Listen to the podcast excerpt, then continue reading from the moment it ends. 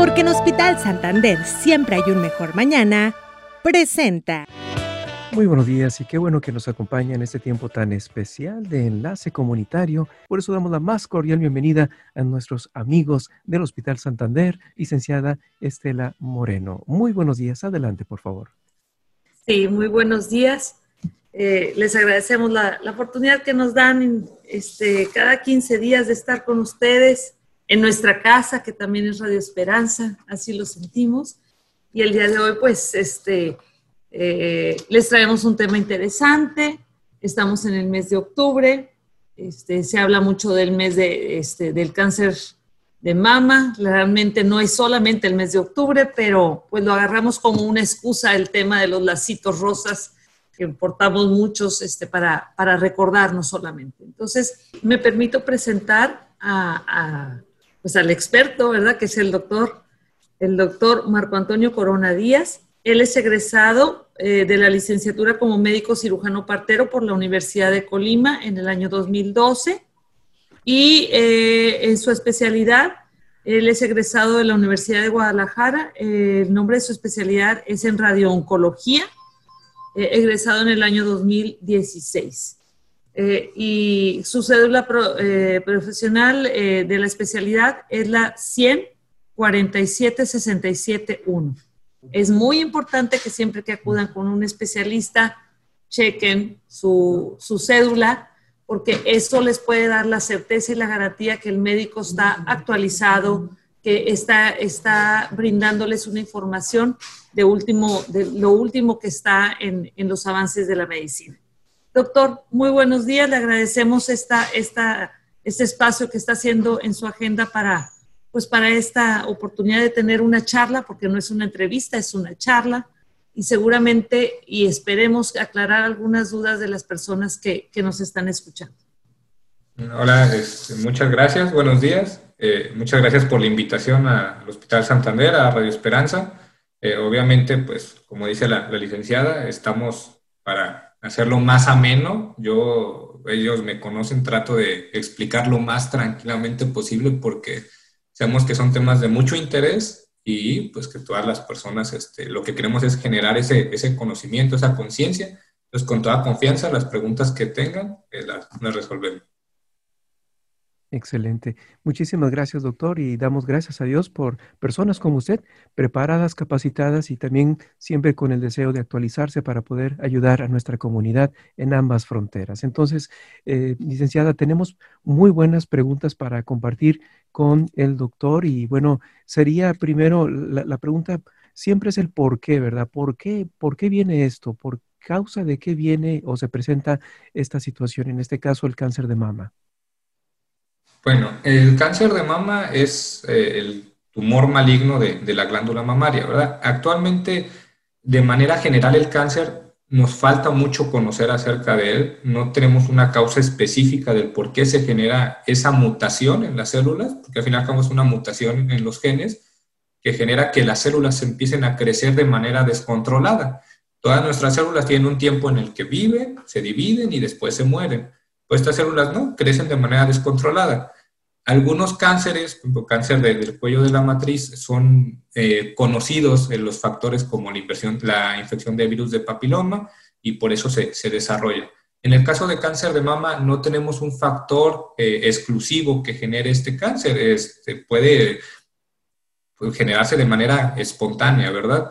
Hay algunos factores de riesgo que los vamos a, mencionar, básicamente el ser mujer, eh, mayor edad, una vida menstrual eh, larga, que son factores que pueden aumentar las posibilidades de desarrollar cáncer de mama, pero como vemos son factores que no son modificables. Una mujer pues no decide ser mujer, una mujer eh, no decide cuándo va a empezar a arreglar y cuándo va a dejar de arreglar. Este, la edad es algo que no podemos controlar realmente son, es una enfermedad que nos puede dar a todos, inclusive a los hombres, ¿verdad?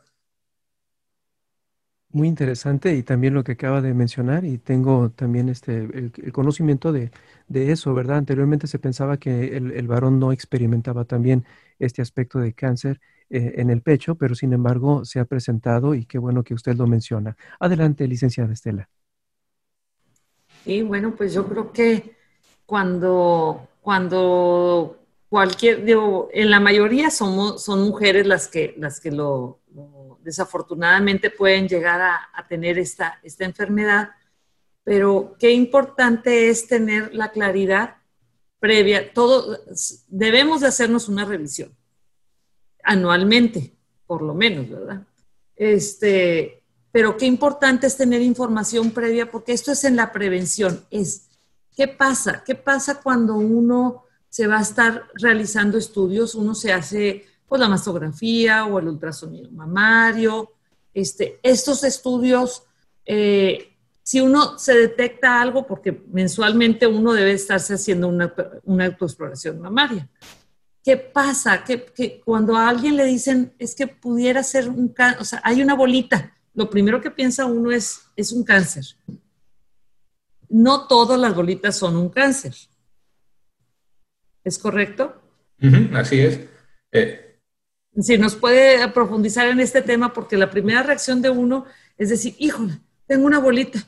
Y, eso lo puede paralizar a uno para no acudir o para acudir rápidamente. Entonces, por favor, ayúdenos en ese tema, doctor. Eh, como comenta bien, la idea es que las mujeres y los hombres todos conozcamos nuestro cuerpo bien, lo que es lo normal y hacer una revisión de manera mensual. ¿Por qué? Porque es la única manera en la que nos vamos a dar cuenta cuando hay un cambio.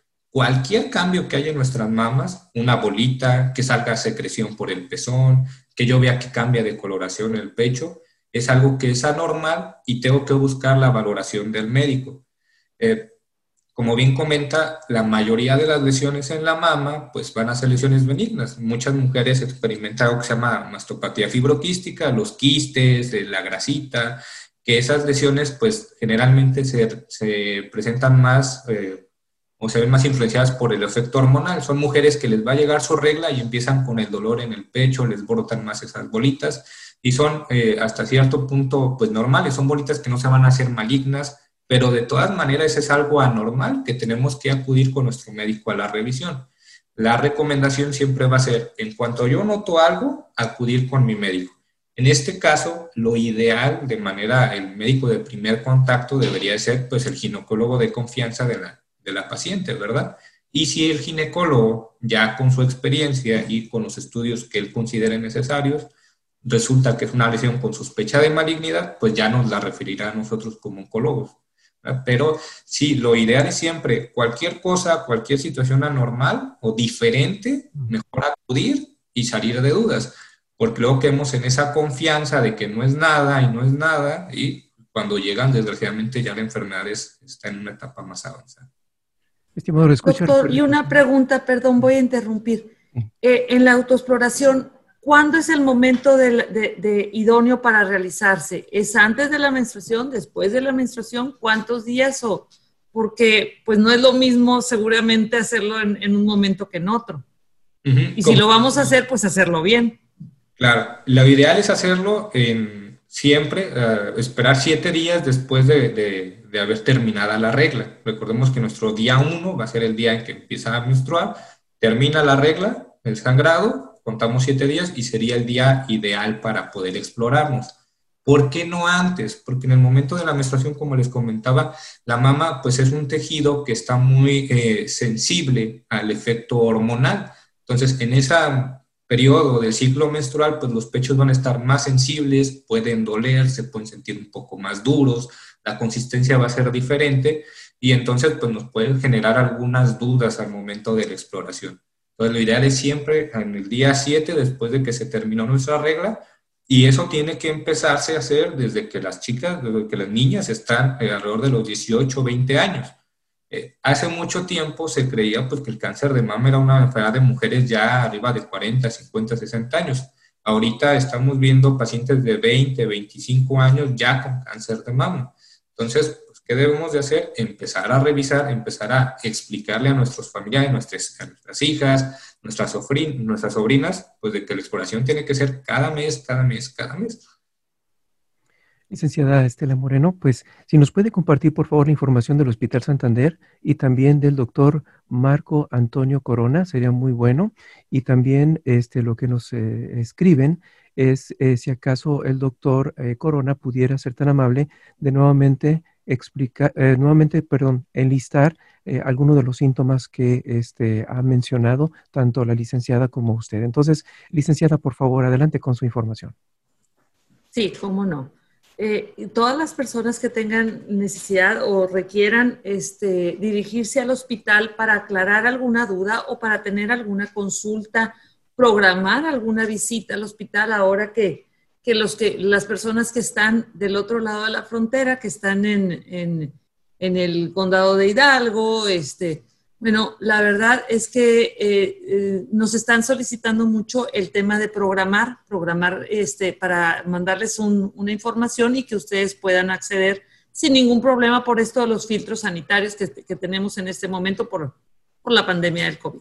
Entonces, por favor, comuníquese con nosotros a través de nuestras redes sociales, con nuestro Facebook, Twitter, Instagram, LinkedIn, eh, y, les haremos llegar esta información. Ustedes pueden entrar a la página del Hospital Santander, que es www.hospitalsantander.com.mx. Y ahí, desde ese punto, pueden ustedes agendar su cita con el médico general. ¿Sí? Eh, y, este, y les, eh, se hace todo, todo el proceso de, del pago. Es, la verdad es que es, es, algo muy, muy, muy benéfico. Y quienes quieran eh, también tener una, una, orientación del médico en el tema de las vías respiratorias, la podemos hacer por, por, este, por tele, teleconsulta. Entonces, este, todas sus dudas, si es que se presentan, por favor comuníquense con nosotros. También tenemos nuestra, nuestra línea sin costo desde Estados Unidos, que es el 1866-540-3450, que últimamente ha estado sumamente activa. Les quiero decir que, aquí tenemos el teléfono y, estamos este, inmediatamente contestándoles. Y eh, nuestro número telefónico y WhatsApp, eh, que eh, tiene las dos funciones, ustedes deben de marcar 011 52 1899 921-6700. Entonces estamos, este, ahorita tenemos las promociones obviamente relacionadas con el cáncer de mama en el mes de octubre y noviembre. Tenemos, vamos a tener en noviembre el de antígeno prostático, que es otro, otro, otro mal este, que, que aqueja al, al varón. Este, y bueno, ahí pueden encontrar también todo lo que son las promociones de las, de la atención para los pacientes que ya tuvieron COVID. También tenemos unas, unas baterías especiales, como lo comentábamos en la, en la, en la plática de hace un mes, este, que es importante que las personas que han tenido COVID pues no dejen de atenderse. Al doctor Marco Corona, nosotros directamente le referimos la llamada con él. Cualquier duda que ustedes tengan, por favor, háganosla saber a través de las redes sociales o llámenos y el doctor Corona, obviamente no estando en consulta, se dará la tarea de, pues, de dar, dar respuesta. Muchísimas gracias, licenciada. Y doctor, pues hace un momento entonces nos mencionaba a través del mensaje de texto que si fuera tan amable de compartir, de recordar nuevamente los síntomas. La, lista de los síntomas. Ok, sí, eh, hay que recordar que el cáncer de mama, a veces tenemos la idea errónea de que el cáncer duele, que si tiene que doler y si no me duele, entonces no es nada. Y no, cáncer de mama, generalmente las primeras etapas son asintomáticas y lo único que vamos a notar puede ser un nódulo o una bolita en, en la mama, podemos notar hundimientos en la mama, podemos notar cambios de coloración o de la textura de la piel en la mama, podemos notar que el pezón se retraiga, o sea, se vaya hacia adentro, o podemos también presentar secreción del pezón. Recordemos que del pezón pues solamente debe de salir leche. Y si es una mujer que pues, no está lactando, una mujer que ya tiene mucho, que ya, ya sus hijos ya están grandes y empieza a tener secreción por el pezón, pues eso no es normal. Entonces tenemos que acudir con el ginecólogo. Igualmente, alguna bolita en la axila o alguna, algún nódulo, pues también tenemos que acudir a, revisión. No necesariamente tienen que doler. Recordemos que nuevamente el cáncer en las primeras etapas no va a generar dolor. Entonces eso es bien importante, no se confíen con eso. Y siguiendo con el tema, este, sabemos que no, no, no se puede prevenir, ¿verdad? Pero, este, ¿qué es lo que, que sí podemos hacer? O sea, como dice usted, bueno, autoexplorarnos, pero, pero aparte, este, hay el tema, si hay una, una tendencia, si, si mi familiar, mi mamá, mis hermanas en la familia, hubo alguna, alguna situación de algún cáncer, este, tengo que tomar una medida adicional a la, habitual, que es de ir cada, cada año. Ok, la, la, como bien comenta, no hay un método adecuado o eficaz de prevención. Mente siempre las recomendaciones de la Organización Mundial de la Salud es una vida sana, alimentarnos bien, hacer ejercicio, bajo estrés. Todo eso nos ayuda no solamente para este cáncer, sino en todos en particular.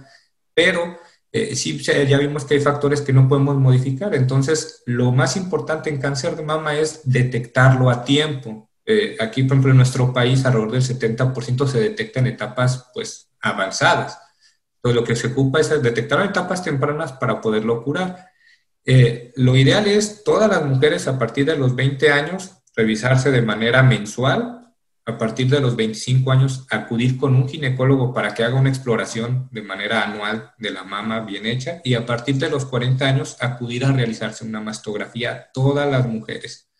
Eh, si yo tengo un familiar en primer grado, llámese eh, hermana o llámese mamá, que tuvo cáncer de mama, pues hay que acudir con el especialista pues para descartar que esta enfermedad no tenga un componente o una cualidad de un cáncer familiar, ¿verdad? Ese componente genético es menos del 10% de los cánceres de cáncer de mama, pero sí debemos de, de, revisarlo. Sobre todo si, por ejemplo, la mamá tuvo cáncer de mama en una etapa, eh, en una edad muy joven.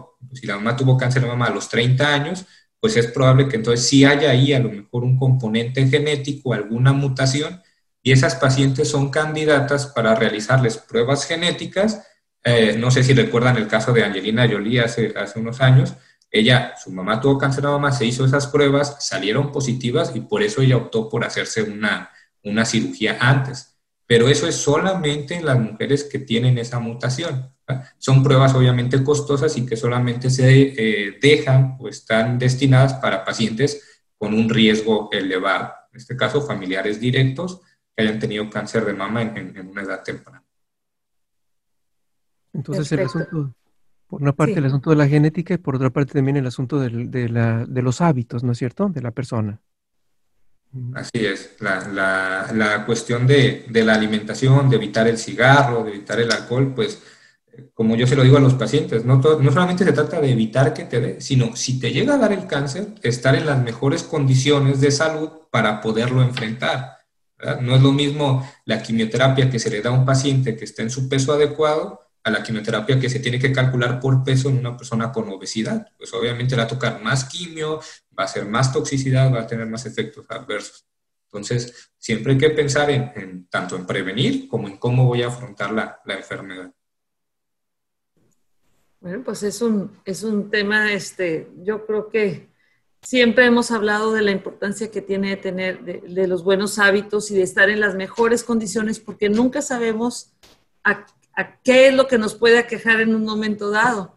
Llámese un cáncer o llámese el COVID o llámese ahora este, la influenza que estamos en esta temporada de, de, los cambios este, de clima, este, esta temporada este, que, que sí, las vías respiratorias, etcétera. Pero siempre todos los médicos coinciden en exactamente la misma recomendación de alimentarnos bien, de, eh, de descansar, de no, eh, no fumar, ese no es, ese no, nunca nos dicen que fumar menos, no, no, no, nos dicen no fumar. Este, el tema del alcohol, bueno, pues también este, eh, pues eh, no, no, no, no, no, nos dicen que no es el, lo, recomendable. Entonces yo creo que es el momento este, propicio para, para hacer estos cambios y, quienes tengan necesidad de hacerlos, ¿verdad? Este, y todo con, con el tema de prevenir. No hay que esperar a tener un padecimiento para decir, es que si yo hubiera fumado, no hubiera dejado de fumar, o si yo no hubiera, este, eh, hubiera cuidado más mi alimentación y no tener este, este sobrepeso. Entonces, yo creo que nuestro cuerpo no lo, no lo va a agradecer. Eh, doctor, eh, en el tratamiento, por ejemplo, ¿qué, qué sucede si, si, si se identifica una, una situación? O sea, este, me hacen una mastografía o un ultrasonido, identifican que tengo ahí una lesioncita, hay algo. Directamente debemos, se acude al, se regresa al ginecólogo, se va con el oncólogo, ¿cuál es el, camino que debemos de seguir?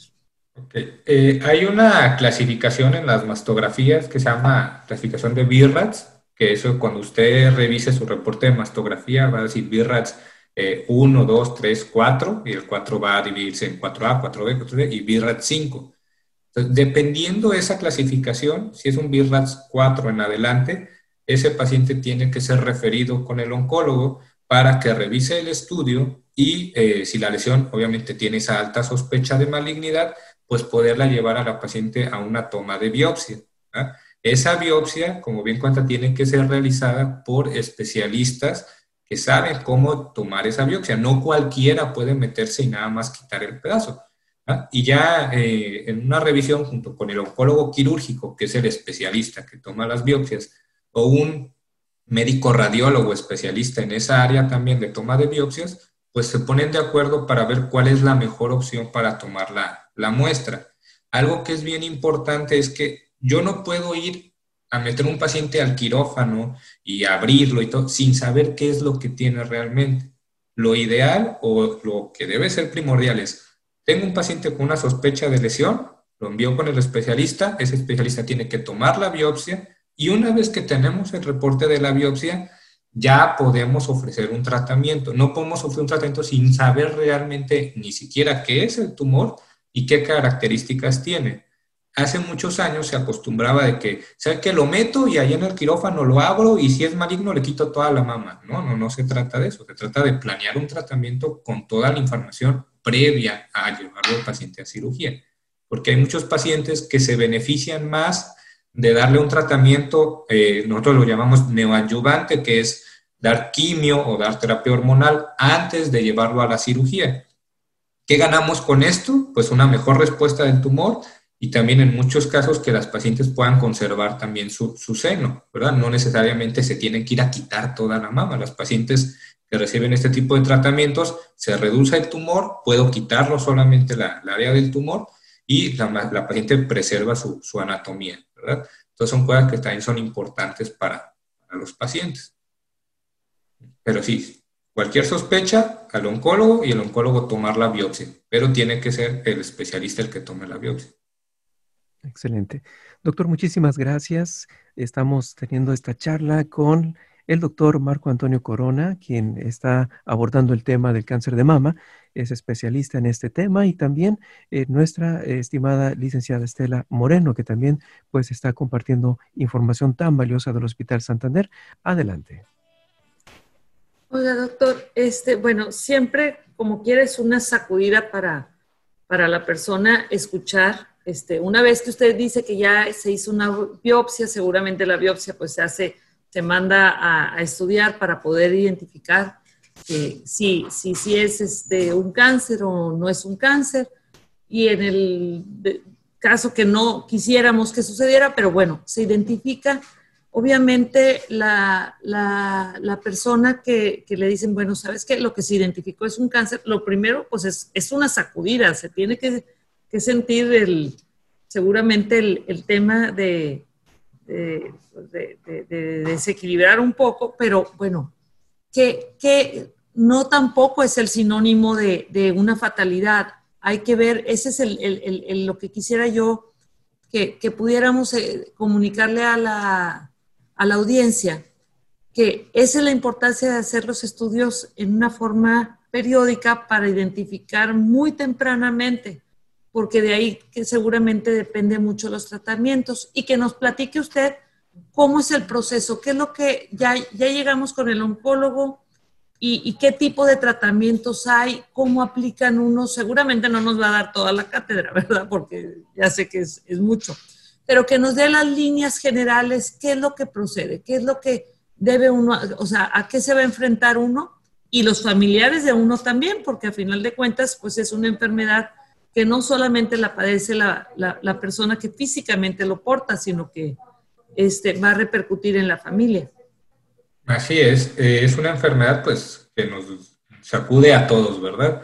Eh, eh, desgraciadamente, pues hace muchos años el, el, sinónimo de cáncer era muerte, ¿verdad? Me dio cáncer y no va a morir forzosamente. Eh, gracias a Dios, pues los avances en la ciencia y sobre todo en este tipo de, de, tumor, de cáncer de mama, pues se ha investigado bastante y hemos logrado tener terapias pues muy específicas con muy buenos resultados. Eh, lo primero, pues, que uno como médico debe tener es empatía con el paciente, ¿verdad? Entender que no es decir, ah, tiene una diabetes o tiene una hipertensión y la gente como que está más familiarizada con eso. No, hay que explicar la enfermedad, hay que explicar de qué se trata y para eso hay que tener toda la información del paciente. Estos tumores hay que primero ponerles nombre, apellido, ¿verdad? Primero ver si es un cáncer de mama, qué tipo de cáncer de mama es, hay otra cosa que ahorita influye mucho en los tratamientos, que es hacer algo que se llama inmunohistoquímica para saber si el tumor va a responder a, hormonas o va a tener algún receptor que se llama HER2. Y entonces ya con eso yo puedo darle al paciente una información completa. Su, su cáncer es un cáncer de mama, lado derecho, en una etapa clínica 2, 1, 3, dependiendo la extensión de la enfermedad y que tiene estos receptores. Ya cuando yo doy toda esa información completa al paciente, pues ya sabemos o ya identificamos al enemigo que vamos a poder tratar. Si yo no tengo toda esa información, pues no puedo aventarme a luchar contra él, ¿verdad? Eh, y obviamente esa clasificación o esa etapificación que nos va, la vamos a lograr pues sabiendo el tamaño del tumor, sabiendo si hay ganglios, que son esas bolitas que luego nos crecen a veces en el cuello. En el caso del cáncer de mama, pues crecen hacia la axila y hacia un huequito que tenemos aquí arriba que se llama supraclavicular. Esa es la dirección que toma. Entonces, tomamos en cuenta el tamaño del tumor, la extensión de los ganglios y si hay o no hay metástasis. Ya con eso, yo puedo decir, el paciente está en una etapa que puede ir desde la 0, que es un cáncer in situ, hasta una etapa 4, que es una etapa ya avanzada con enfermedad a distancia. Entonces, tenemos que eh, poner ahí al paciente. Y como bien comenta, la detección oportuna me va a ayudar a que si es una etapa 0, una etapa 1, el paciente tenga a 5 años arriba del 95% de posibilidad de salir vivo de la, de la batalla. Tiene muy buen pronóstico. Contrario que si es una etapa avanzada, donde alrededor de solamente el 25% de los pacientes va a lograr superar esa, esa brecha de los 5 años. La mayoría, desgraciadamente, van a fallecer antes. Entonces, ¿qué tengo que hacer? Pues mis pruebas de detección oportuna y en cuanto lo tengo, no solamente es, ya, ya, identifiqué que tengo cáncer, sino acudir con los especialistas indicados. Eh, en el caso del cáncer de mama, el, el, primer médico de contacto de oncología generalmente debe ser el cirujano oncólogo, el doctor que está especializado en, en, operar el cáncer, ¿verdad? Es el pilar del tratamiento del cáncer de mama, la cirugía. Hasta la fecha sigue siendo el pilar y eso es, no, no, no, no se puede modificar. Lo que sí es que cuando la enfermedad es un poquito grande, un tumor arriba de 5 centímetros o hay ganglios positivos, lo que nos marcan las guías internacionales es primero dar un tratamiento eh, neoadyuvante, le decimos nosotros que es antes de la cirugía, que es generalmente con quimioterapia, para reducir el tumor se dan alrededor de 4 o 8 ciclos de quimioterapia y después se lleva a cirugía a la paciente. Esa cirugía ya se valorará con, el cirujano. Si puede ser una cirugía conservadora, que es preservar la glándula y solamente quitar el, tumor, o se tiene que quitar toda la mama. Eh, hay muchos pacientes que tienen miedo o dicen, es que si no me la quitan toda me va a volver el cáncer. No, realmente ya hay estudios comprobados que los pacientes que se seleccionan de manera adecuada tienen los mismos eh, beneficios que si se les quitara toda la mama. Entonces, se lleva a la cirugía y después de la cirugía tenemos que evaluar si el paciente tiene factores de riesgo para llevarse a algo que se llama radioterapia adyuvante, que es radiar, utilizar radiación ionizante, que no es otra cosa más que rayos X de alta energía en esa área, para evitar que el cáncer pueda regresar, ¿verdad? En algunos otros casos, a veces lo que se hace de manera inicial es operar al paciente, se revisan los factores del reporte de patología, que eso es muy importante, y después de eso el paciente, pues si es candidato, recibe quimioterapia, que eso también es un tema muy importante, la quimioterapia la tiene que prescribir el oncólogo médico, no el cirujano oncólogo, el oncólogo médico, que es el especialista en las quimioterapias, y él va a prescribir la quimioterapia. Y ya los ciclos que vayan a hacer eh, de quimioterapia, normalmente la quimioterapia la ponemos cada 21 días, y después de que termina su quimioterapia el paciente, eh, habitualmente, pues si requiere la radioterapia, se lleva a radioterapia al paciente. Eh, ese es como que el manejo estándar de un, caso. Obviamente depende mucho de la etapa clínica, de las condiciones del paciente eh, y de la evolución de la, de la enfermedad, pero eso es de manera general. Hay algunos medicamentos ya más nuevos, que son terapias pues ya más dirigidas, que se van a dar en caso de que el paciente, bueno, en caso de que al hacer los estudios al tumor, demuestre que tiene ciertos receptores. Ustedes van a escuchar que hay pacientes que les dan una pastillita por cinco años. Esas pastillitas lo que hacen es evitar el, el, o bloquear los efectos de los estrógenos a nivel del tejido mamario y se da para las pacientes que sus cánceres tienen receptores para estrógenos. Eh, hay otras que dicen, es que me ponen una vacuna cada mes, que, que realmente esa vacuna pues no es una vacuna, es un anticuerpo monoclonal que se llama trastuzumab, que va hacia unos receptores específicos que expresa el tumor en algunos casos. Eh, ahorita también ya hay nuevos medicamentos que, que van o que se conoce como inmunoterapia, que se dejan para algunos pacientes que tienen unos, eh, tienen unas mutaciones, unos receptores que se llama PDL1, que también ayuda para que el paciente, pues, pues, su sistema inmunológico por sí solo pueda combatir al, al, cáncer. Como vemos, no es una enfermedad por sí sola, es un conjunto de enfermedades que le llamamos cáncer de mama porque, bueno, se origina en la mama, pero biológicamente y genéticamente es muy, muy, muy variado. Entonces, tratar de tocar o de eh, evaluar un paciente como una receta de cocina y decir que todos van a hacer lo mismo, pues estaríamos equivocados. Lo ideal de estos pacientes siempre es una evaluación por un equipo multidisciplinario. El equipo multidisciplinario en oncología, básicamente, por lo menos, tiene que ir el cirujano oncólogo, el oncólogo médico y el radiooncólogo. Aunado a eso, pues nos apoya también nutrición, psicología, como comentaba la, licenciada Estela, es bien importante el, apoyo a nivel emocional del paciente y de la familia. Eh, también nos apoya a veces en algunos casos eh, el área de cuidados paliativos. Entonces, eh, es un equipo muy, muy, grande, ¿verdad? Pero básicamente, pues es del cirujano y de ahí empezar a acudir con los especialistas que se vayan requiriendo. No todos los cánceres de mama requieren quimioterapia, no todos los cánceres de mama van a requerir radioterapia, pero sí todos los cánceres de mama, eso sí es un hecho, van a requerir la cirugía. Eso sí. Hola, doctor, y una pregunta. Ahorita que estaba usted hablando, este, vino a mi mente eh, las pacientes jóvenes, que usted hacía referencia al inicio, que había Ahora el cáncer de mama desafortunadamente no se presenta solamente en mujeres ya, pues digamos que, este, diga, jóvenes, ah, eh, jóvenes contemporáneas, para no decir, este, porque no son mayores tampoco, bueno, ah, eh, todo es relativo, ¿verdad? Lo que le quiero decir es que son a veces chicas de 20, 25, 28 años que, que quizás, este, una vez que ya reciben tratamiento, mi pregunta es, ¿ellas pueden con toda tranquilidad eh, formar una familia? O sea, esto, una vez que ustedes las dan de, alta o, no sé cómo es el término que ustedes utilicen, ¿qué, qué es lo que sí y qué es lo que no este, procede en, el desarrollo de su vida? Ok, las pacientes generalmente, eso es para todos los pacientes una vez que terminan su tratamiento y que se hacen estudios y se evalúa que, la enfermedad está controlada, entran en un periodo que se llama periodo libre de enfermedad. Y lo que hacemos es dar una vigilancia. Lo más crítico son los primeros cinco años, pero es una vigilancia que tiene que ser de, por vida. Como tal, dar de alta a un paciente oncológico, pues no, no debería de ser. Tenemos que estarlo vigilando.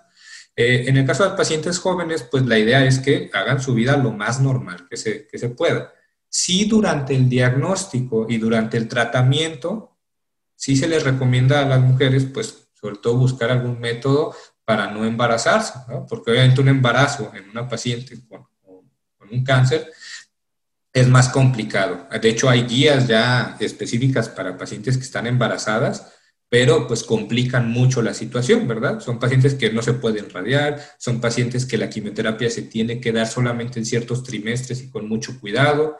Y si, por ejemplo, el tumor expresa receptores para hormonas, para estrógenos, pues en el embarazo pues se van a elevar y obviamente eso va a aumentar el riesgo de que la enfermedad se pueda disparar. Entonces, durante el periodo del tratamiento hay que evitar pues lo que es el embarazo. Siempre hay que platicar con la paciente, con la pareja, que es muy riesgoso y que hay, que evitarlo. De hecho, antes de iniciar cualquier tratamiento en este grupo de edad, se tiene que hacer una prueba de, embarazo para que salga negativa.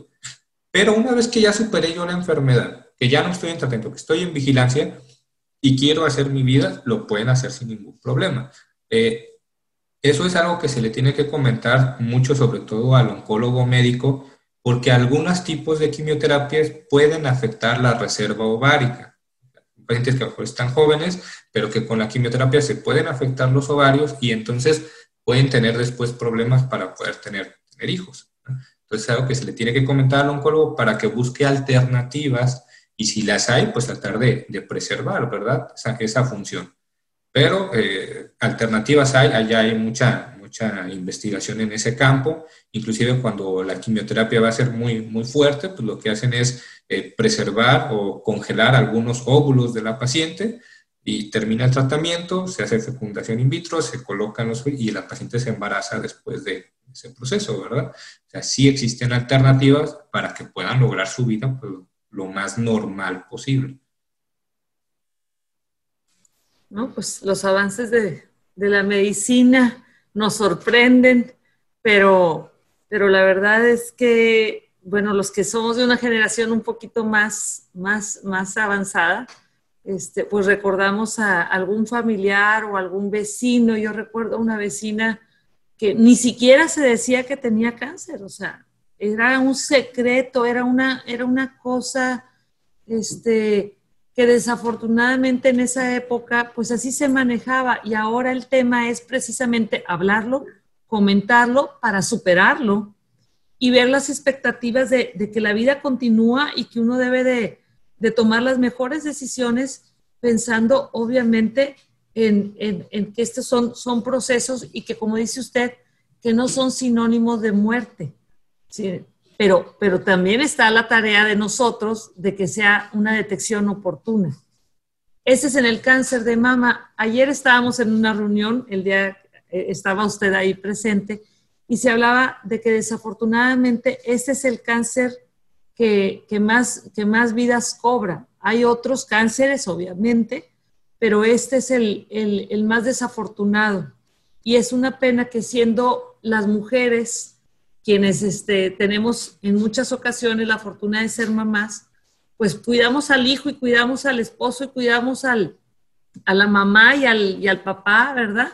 Pero el último, la última somos nosotros, cuando hay tanto que gira alrededor.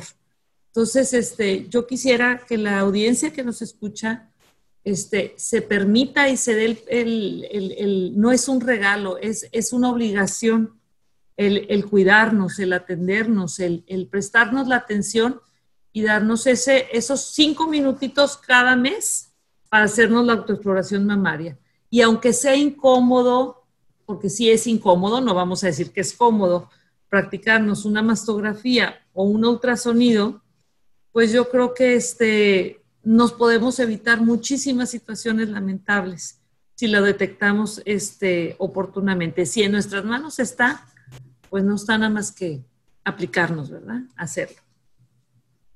Sí, así es. Este, es nuestra, nuestra obligación, eh, tanto como padres, educar a nuestros hijos y como, como pues, en caso de las mujeres, pues revisarse. También nosotros necesitamos revisarnos.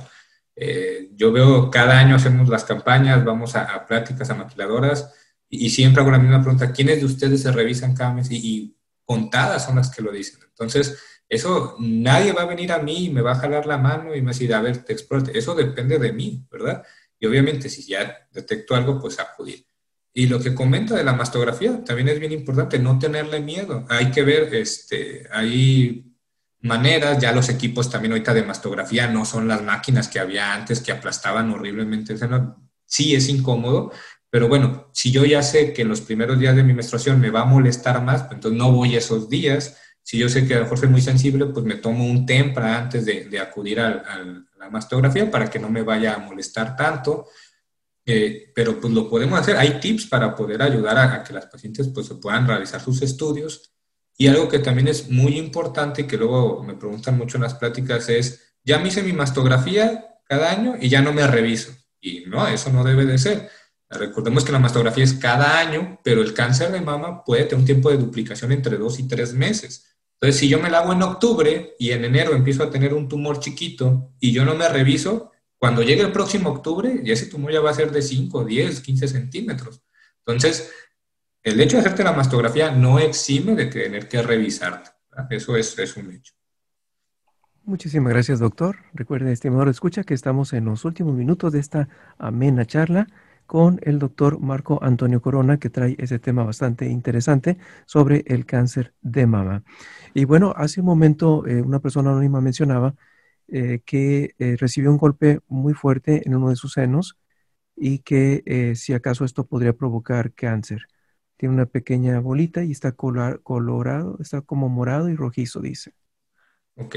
Bueno, el cáncer, y eso es un mito que de gente tiene mucho tiempo de que se cree que por un golpe me da cáncer. E, eso no es verdad. Ningún tipo de cáncer se genera por un golpe. Eh, en el caso del cáncer de mama, pues lo que hace es que a veces no nos revisamos y a partir del golpe, entonces ya le pongo atención a mi seno y me reviso. Pero si ya hubiera un cáncer, ya existía desde antes del golpe, no por el golpe. Entonces, ese cambio de coloración, ese dolor y esa ahorita, pues puede ser más un hematoma o un golpe normal, ¿verdad? Una inflamación ahí por el golpe. Sí sería recomendable dejar pasar, no sé cuándo se dio el golpe la, la, paciente, pero a lo mejor el tiempo prudente de una inflamación de un golpe es tres, cuatro semanas, y si veo que no hay un cambio y al contrario, eso está empezando a crecer o está empezando a tener cambios en la piel, pues entonces sí acudir con, con mi ginecólogo, ¿verdad? Pero eh, del hecho de pensar de que por un golpe me va a salir cáncer, eso no, que, esté tranquila la, la, persona, no, no es un desencadenante los golpes, los golpes para, para el cáncer. Y eso aplica para cualquier tipo de cáncer. Doctor Corona, muchas gracias. Yo creo que también sería muy bueno este, si pudiera dar alguna recomendación para la audiencia varonil, eh, de la manera en la cual pues también pueden tomar cuidado y conciencia porque al varón también le puede, podría venir cáncer de mama. Sí, eh, nosotros es el 1% del cáncer de, mama en los hombres, pero también recordemos que son muchísimos casos al año a nivel mundial. O sea, prácticamente cada cuatro minutos, con cada minuto hay cuatro casos nuevos de, de cáncer de mama en todo el mundo. O sea, muchísimo. Cuando termine aquí esta charla va a haber 120 pacientes nuevas con cáncer de mama, incluyendo entre esos 120, pues a lo mejor a uno o dos hombres. Eh, nosotros tenemos la obligación de revisarnos. Eh, en el caso del cáncer de mama, pues en los hombres es más evidente si hay algún bulto o algún nódulo, porque bueno, no, tenemos nosotros la, glándula mamaria desarrollada como las mujeres. Y entonces, pues si tú ves una bolita, luego, luego tengo que acudir sin pena. Eh, entonces, básicamente la recomendación es la misma por lo menos una vez al mes el hombre también tiene que revisar su pecho y notar si hay algún cambio, pues acudir con tu médico para revisarte. El hecho de, ser hombre no te exime de la, enfermedad y debemos de ser muy conscientes en eso y no tener pena, porque pasa también como con el cáncer de testículo. Debemos de revisarnos y muchos hombres no lo hacen. Debemos revisarnos nuestro cuerpo. Eso es, es un hecho. No confiarnos y no tener pena, porque así como con las mujeres, en una etapa inicial me ayuda a que pueda sobrevivir del cáncer, si me lo dejo crecer, pues entonces esa posibilidad la, estoy perdiendo, ¿verdad? Oh, qué interesante. Muchísimas gracias, doctor. Muy amable. Eh, licenciada, si nos puede compartir un poquito de la información eh, del Hospital Santander y también eh, usted ha mencionado que se les puede transportar desde la frontera entonces hacia el hospital, ¿verdad? Sí, en este momento que todavía estamos en pandemia, el tema del traslado del puente internacional al hospital no lo tenemos en funcionamiento porque nuestras autoridades en este momento todavía no lo, no, no lo tienen autorizado. Esperemos que en breve esta posibilidad sea, pero estamos sumamente cerca del puente internacional, estamos a cuatro cuadras del puente, no estamos retirados. Tenemos una calle ahora muy arregladita, muy, muy con iluminación pavimentada, cambiaron todas las, las este, lo que son las, las banquetas, este, para que la gente pueda transitar muy bien. Esto está por inaugurarse porque lo acaban de, terminar. Entonces, este, creo que hasta va a ser un, un, un, un, este, un aliciente para que las personas caminemos un poquito más por el momento. Pero sí tenemos el tema de que pueden, este, se puede programar, se puede programar la, la cita, la consulta, se puede es, tener teleconsulta para los problemas respiratorios, porque muchas veces no saben si, si salir o no salir de casa, si es conveniente, si pueden contagiar a alguien. Entonces se, se les da esta, esta consulta este, vía, vía este, remota. Y este, también les quiero hacer referencia que estamos, este, seguimos nosotros recibiendo todo lo que son los seguros de gastos médicos este, tanto nacionales como los de, Estados Unidos. Y, ese es un punto que, que, últimamente hemos estado ya teniendo más, más visitas de, del Valle de Texas. Este, y, bueno, pues estamos a la orden los los, eh, las 24 horas del día, los 7 días de la semana.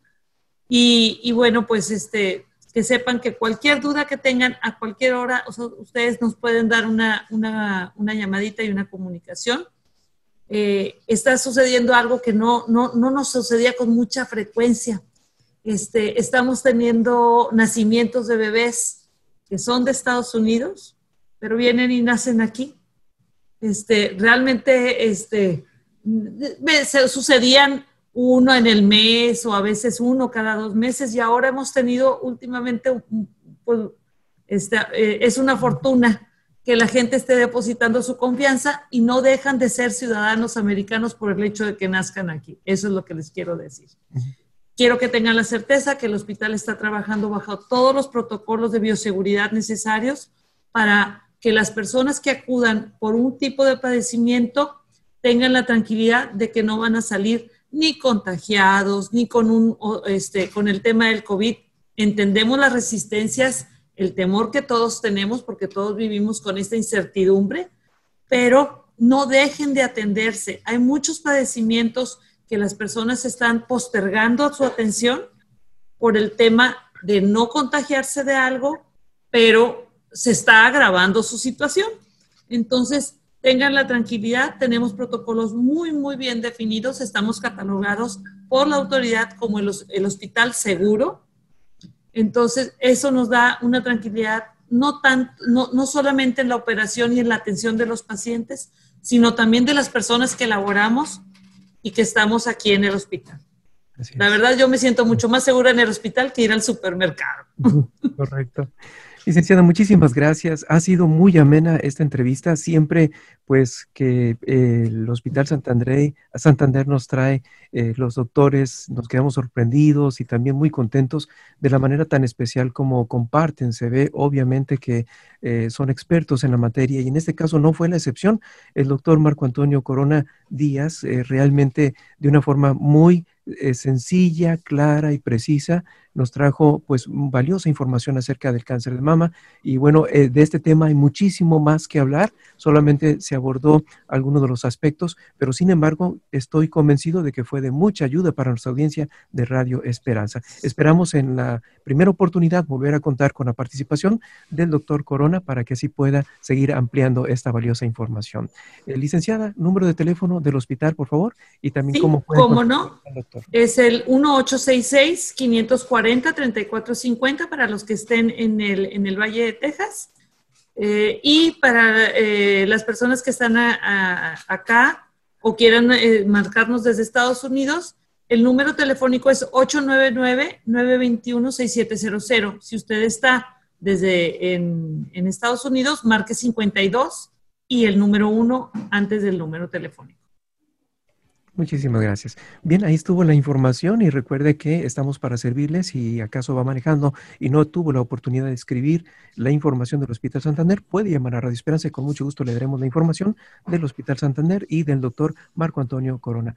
Doctor, muchas gracias, que Dios le bendiga. Dios le ha puesto con la sabiduría y el conocimiento para poder aliviar el corazón, bueno, las dolencias humanas, ¿verdad? Y usted es parte, un instrumento en las manos de Dios. Que Dios le bendiga y gracias, licenciada Estela Moreno. Que Dios. Muchas gracias a ustedes. Muchas gracias. Dios nos bendiga a todos. Porque en Hospital Santander siempre hay un mejor mañana, presentó.